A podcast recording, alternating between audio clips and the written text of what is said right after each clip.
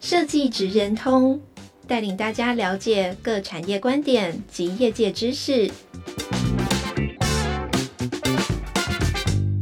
以设计的角度切入，让大家理解各产业中设计职人的成功关键或必备技能，快速掌握产业与设计脉动。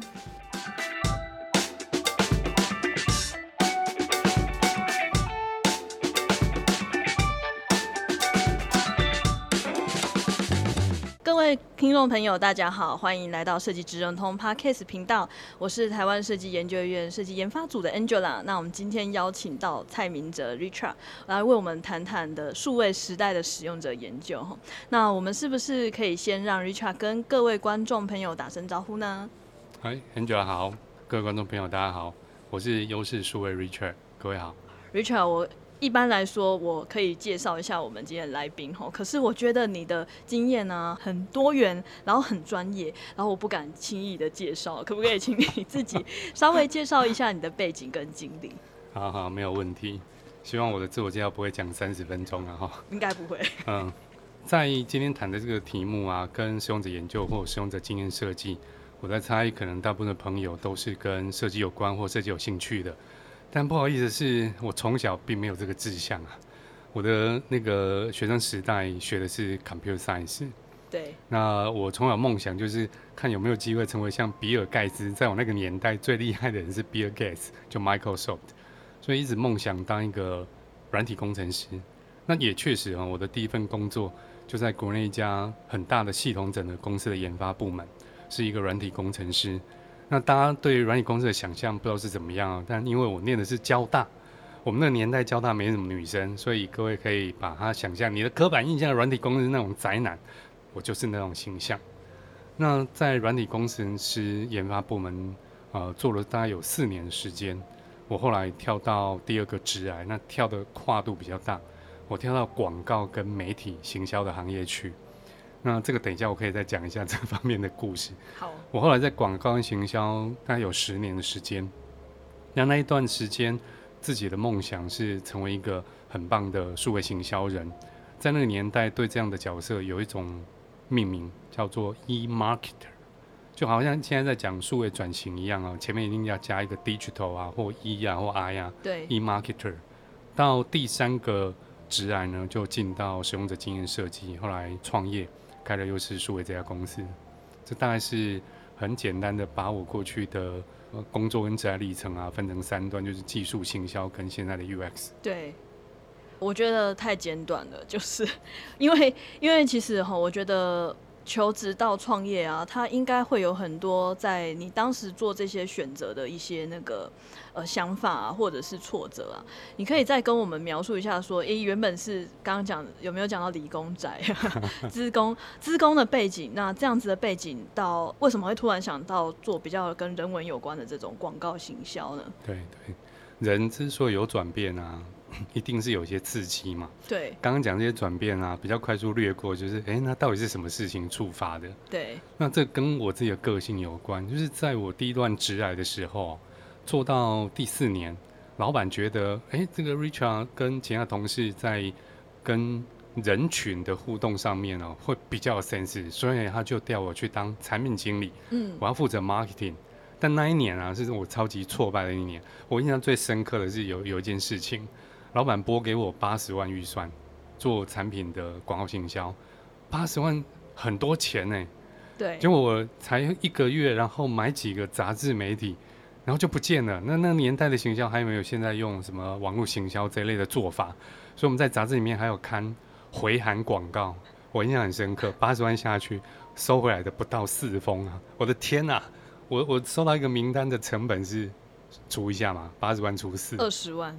对。超级挫败，非常非常沮丧，然后不知道为什么会这样子，但我又回不去写程式啊，所以我就在想，呃，为了自己的面子问题，哪里跌倒哪里起来，所以我就转到广告界，找了一位呃前辈，然后他愿意收我，然后我那时候跟他说，我只要月薪三万，非常非常低，因为同时我如果在软体产业继续待下去，在外商。呃，百万是一点问题都没有的，啊啊，但我要学，因为老老前辈也要冒风险嘛。对，嗯，你这个工程师来这边，你说要做广，你写 A R V 啊？那那那反正我就进去了。那我非常努力，所以在一九九七九八那个年代，台湾的网络广告刚兴起，我是第一代的广告 A。我的广告还不是广告公司那一种，我是要去卖广告 banner，就跟客户说这个 banner 在这个版位，然后一个礼拜要卖五万块，然后广告客户就傻眼，他说。你这图这么小，你凭什么卖五万块啊？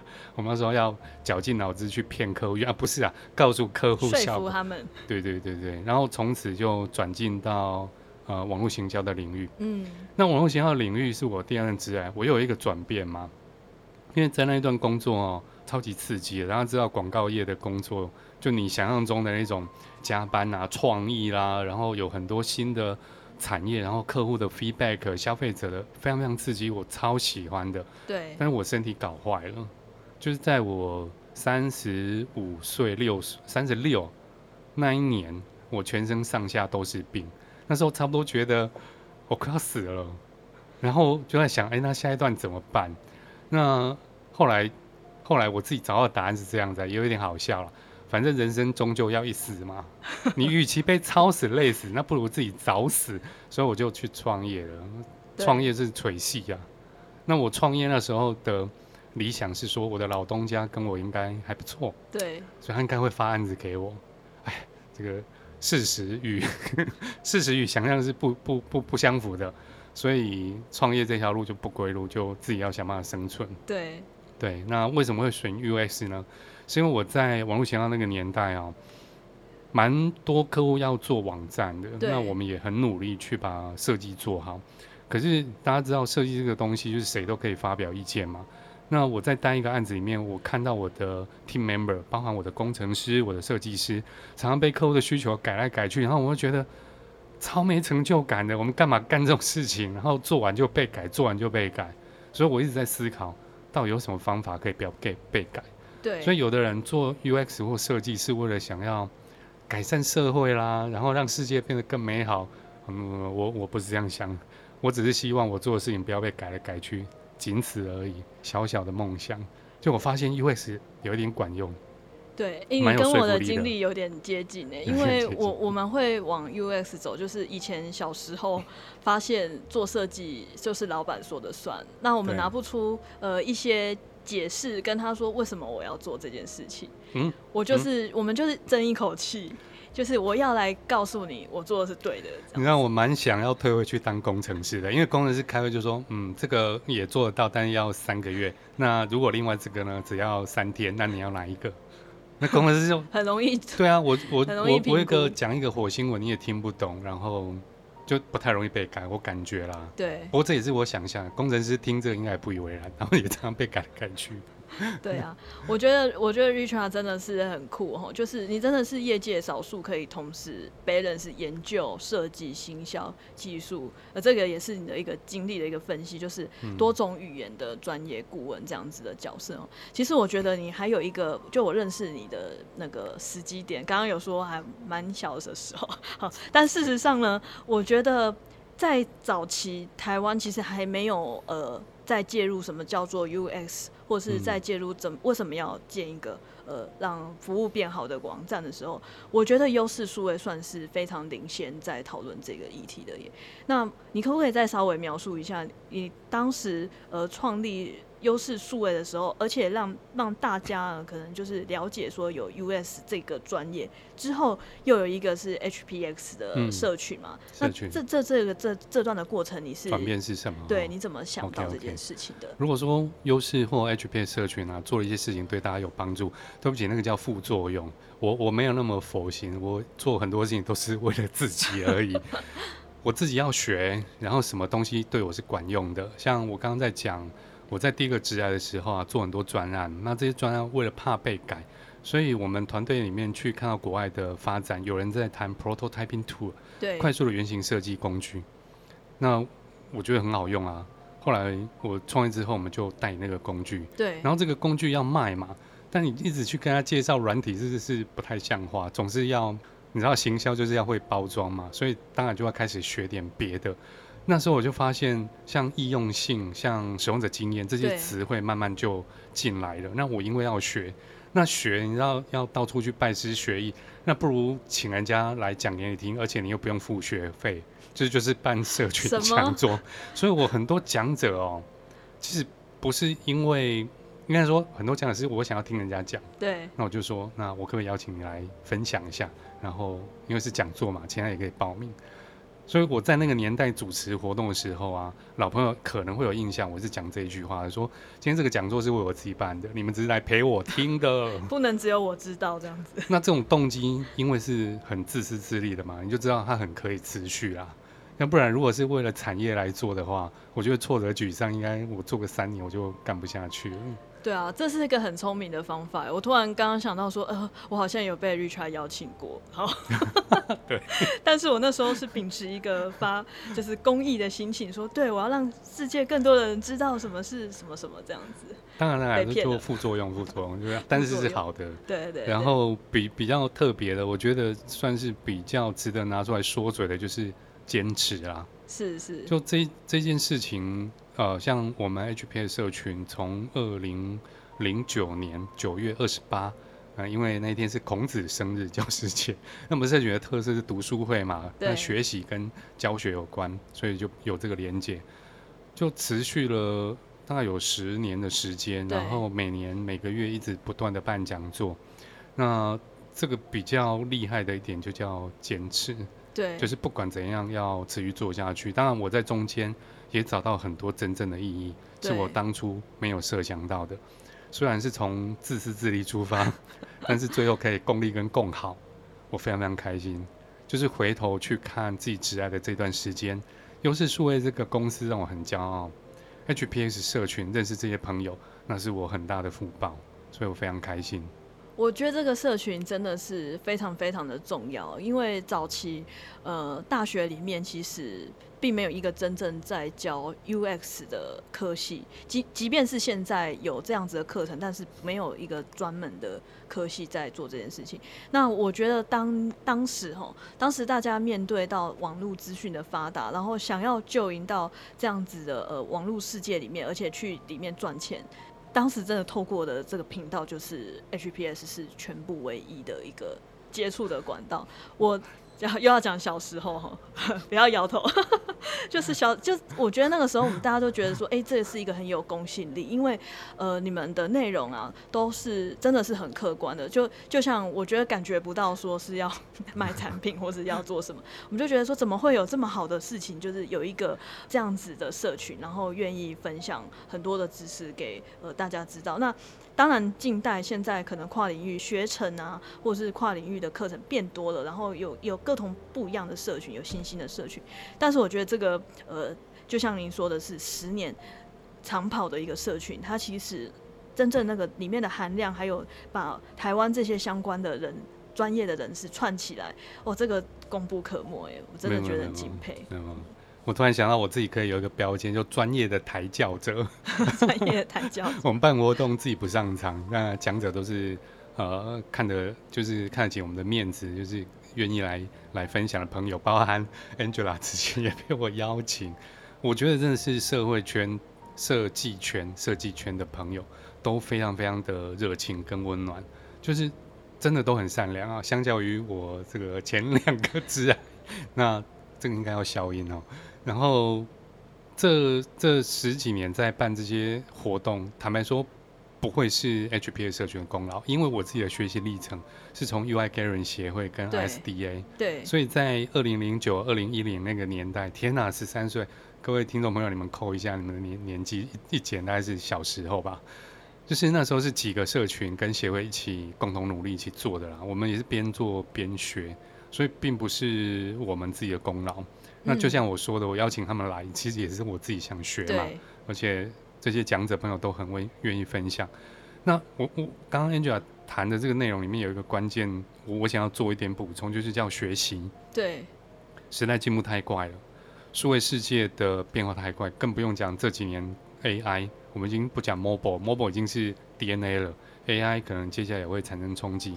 你会发现哦。在学校学的东西到社会上不管用，原因是因为企业跟社会的变化非常非常快，所以 HPS 社群里面的主题都叫经验分享，就是实务经验，不管对错，人家讲他的经验。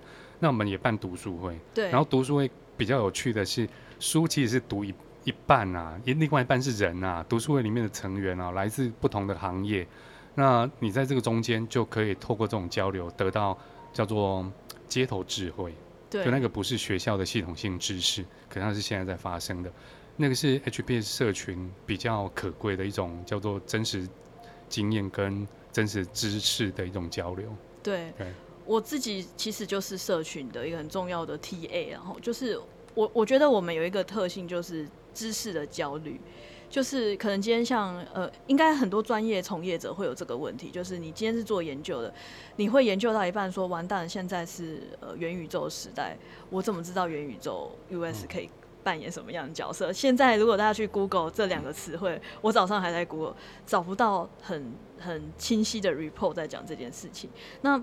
一样哦，工程师可能面对到说前一阵子哦，就是说要 AI 要转型，要开始学习深度学习呃，机器学习等等哦。诶，我原本是学写 HTML，我又要转型哦，所以在这个转型的 gap 当中，其实从业人员会有很很深很深的焦虑。但是我们到读书会里面，我我我也参加过几次，我觉得心情变得很好。就哦，原来大家都不会 哦。那今天我们得到的资讯是一致的，那我们就大家回家各自再努力。就是我觉得有一个这样子的心理寄托存在，对。那我我可不可以再问一件事情？就是其实这个应该是很多学员好奇，还有社群朋友好奇，就是经营这样子的社群对你们优势数位的本业有什么帮助吗？怎么串联起来？哦，我没有办法用很数据的方式去产生那个观念，可是从我们自己的经验啊，优势数位当初是一个。名不见经传的小公司，但我们现在也很人很少啦，十十十七十八人也是很小的公司。可是，呃，要被客户所知道，那一个小公司必须要 branding，要品牌，要 awareness 嘛。所以借着这种社群活动，我们本身的能见度是增加的啦。对对，提升知名度，好像是哈，好像应该现在做 UX 的人应该对。优势数位是一个，觉得是已经是老品牌了，不要讲自己新创公司这，这是我们的风险哦。这个品牌没有老化了，没有没有年轻化这样，然后换一个换一个 logo 可以看看这样子。好，那我们其实可以把呃这个立场带到另外一个议题，后就是产业的议题哦。嗯、那为什么今天会特别邀请 Richard 来讲产业的议题？因为我觉得。产业其实是一个会磕磕碰碰的一个历程，然后，那在你可不可以分享一下，你觉得你在跟不同的产业接触当中，你的一些经验，可不可以跟我们分享一下？嗯，如果我们讲产业的话，可以有很多不同维度来谈哈。那我试着切几种不同角度。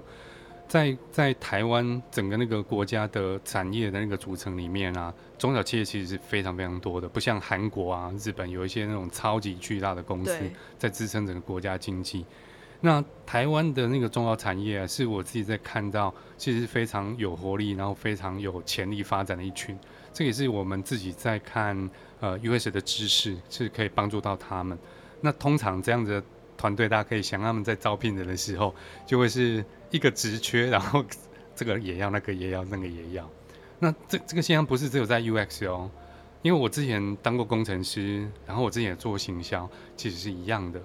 就是说我们在看产业，国内比较大的企业跟中小企业，这是两种不同的区分。那大的企业他们的 UX 成熟度都已经很够了，那中小企业呢就跟着学嘛，所以然后人家在招聘找什么人，在一零四上面那个职缺，他也会这样子开。那这个会。大家对于这种人才需求都有，不过呢，这些人才进到这个行业里面，到底能不能适合，能不能生存？中小企业里面的流动是比较严重的。嗯。另外一种产业的区隔是垂直化的啦。嗯。就是从垂直化，就是说，比如说医疗啦、政府啦，或者是科技啦，或者是工业。那大家知道，台湾的产值里面最高其实还是工业。对。所以我最近在看工业的自动化的那一块，不太有人去谈。谈 UX 到底是怎么去怎么去引用？对，但是我觉得这边会是蛮重要的。就是如果台湾的那个工业大厂，未来他们要做的东西，不要只有做代工一样的，他们的硬体、软体产品或工业四点这些自动化出去，一样是要顾及到用户体验。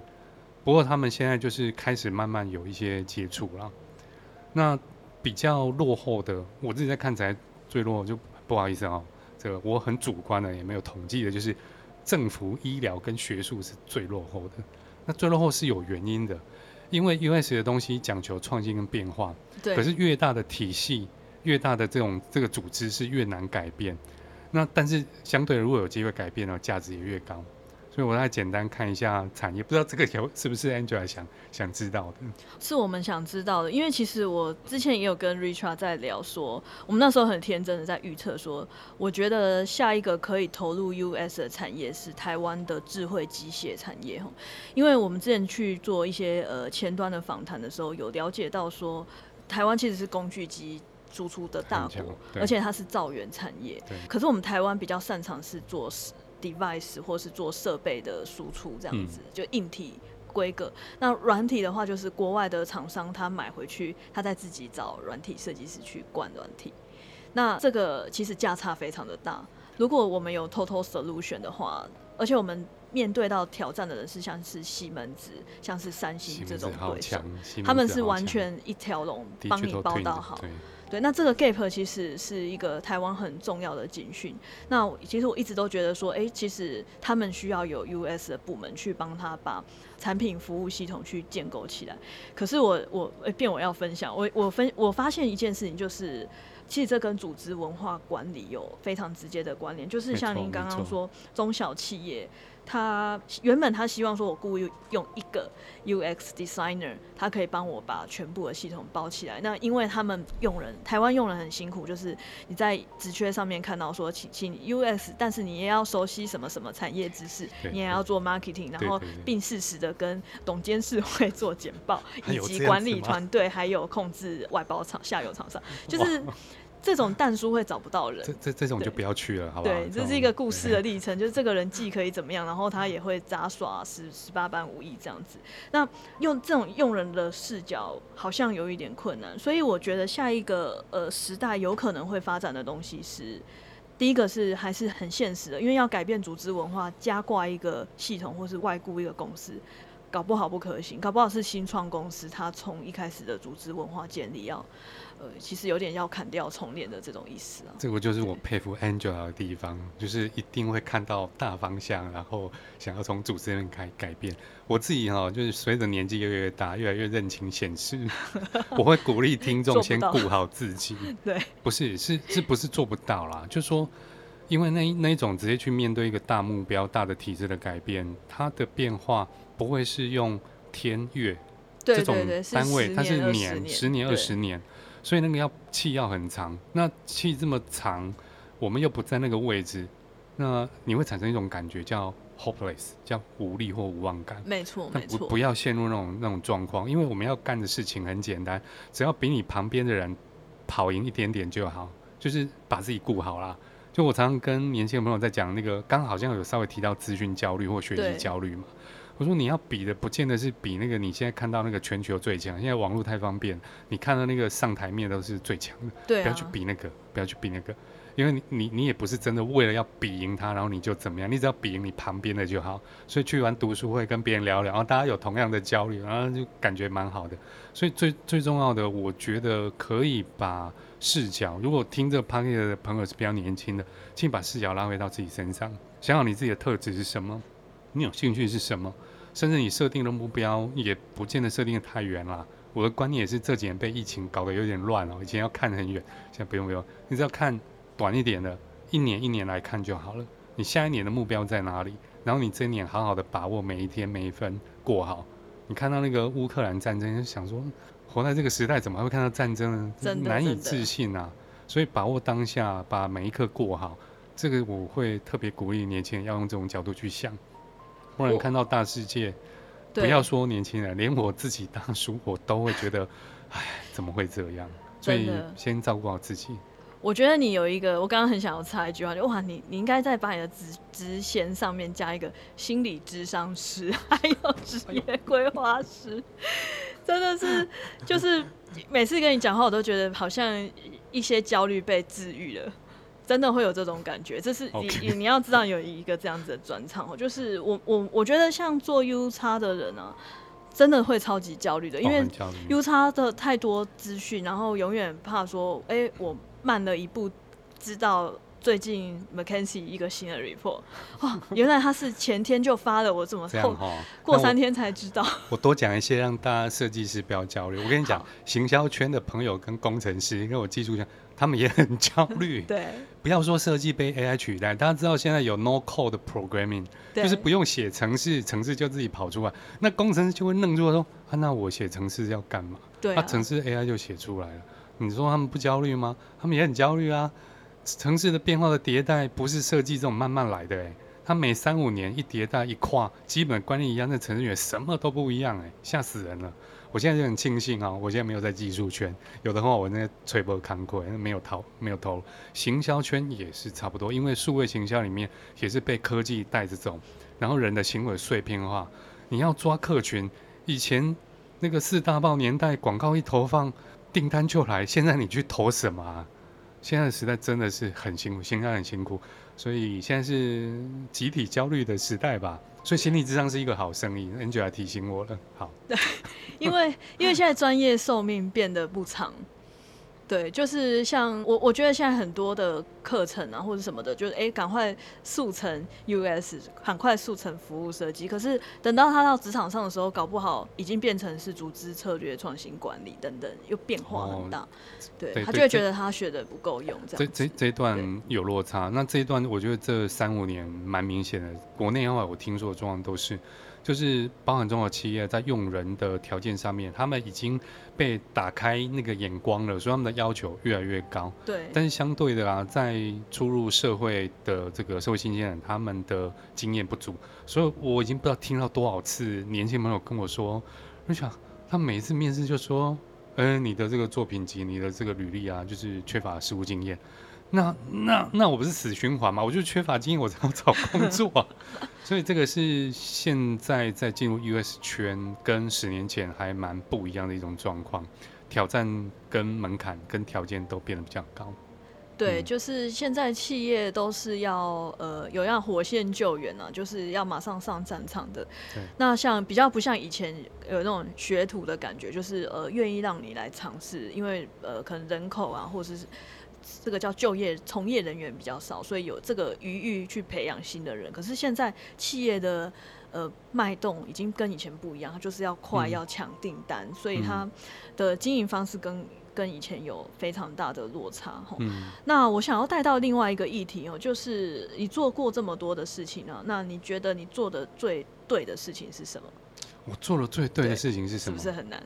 没有呢，我脸皮蛮厚的，我觉得做很多事情都对，都是对，都很棒。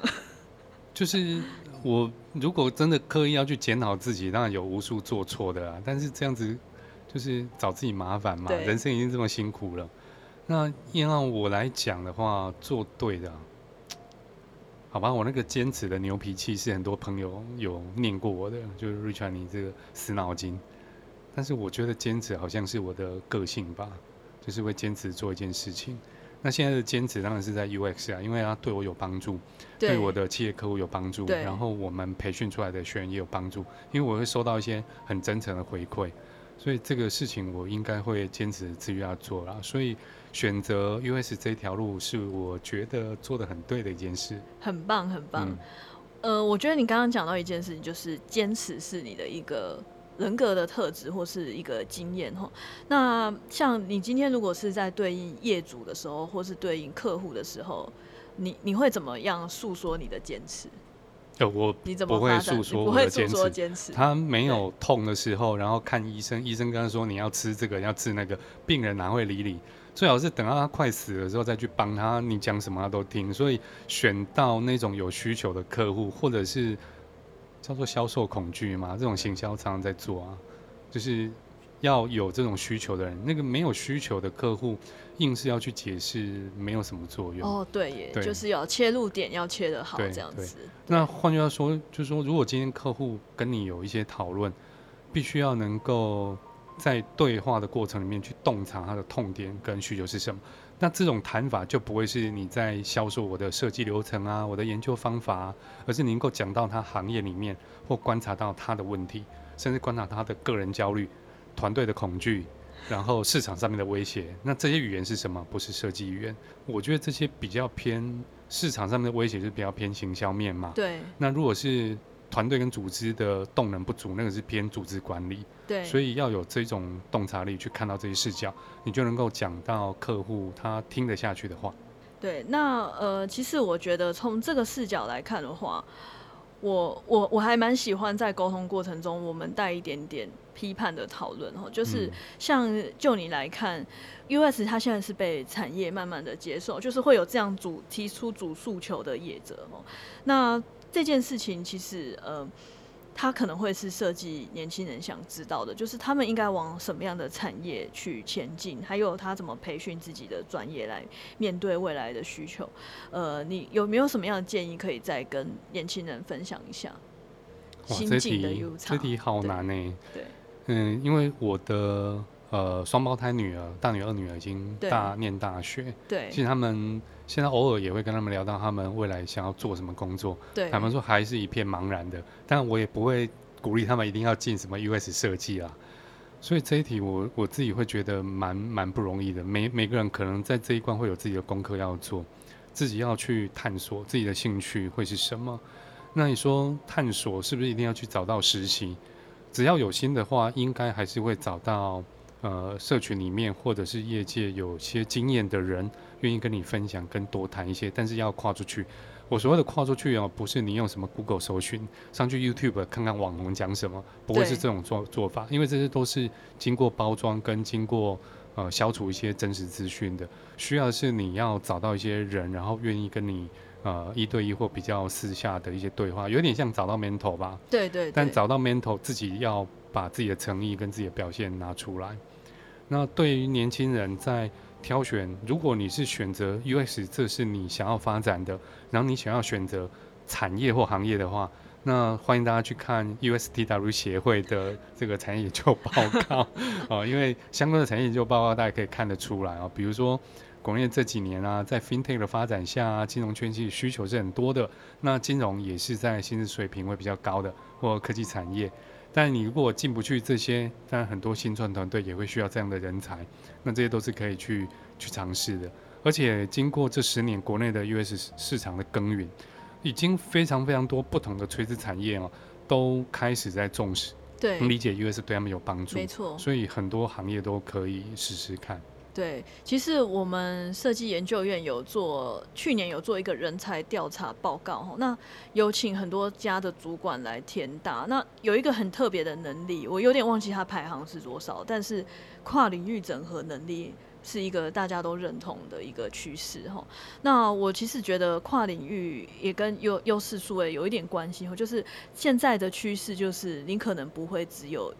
会一件事情，让、啊、听众朋友又要焦虑了，完蛋，我只会一件事情。但是 anyway 哈，就是为什么呢？因为就我们自己在做操作 UX 来说，我觉得现在你可能还要涵盖到专案的管理，你是要了解；你涵盖到 marketing，你是要了解。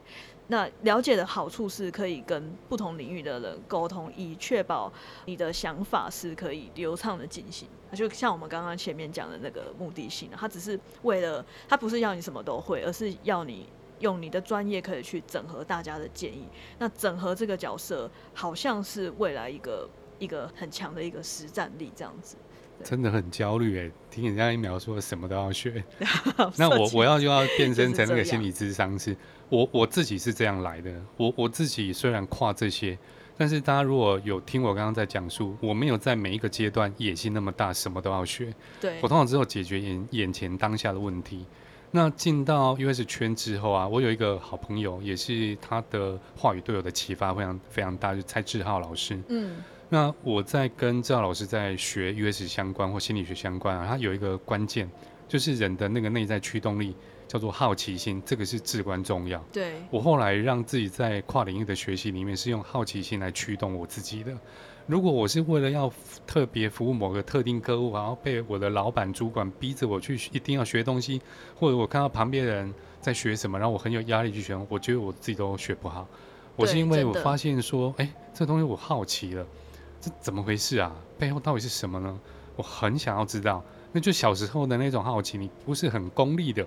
我不是为了一个更好的薪水、更好的工作，我就是纯粹想知道这世界到底是怎么，地球是怎么运作的，这个社会怎么这样 run，那就有经济学嘛。你好奇这个，你就会去看啊。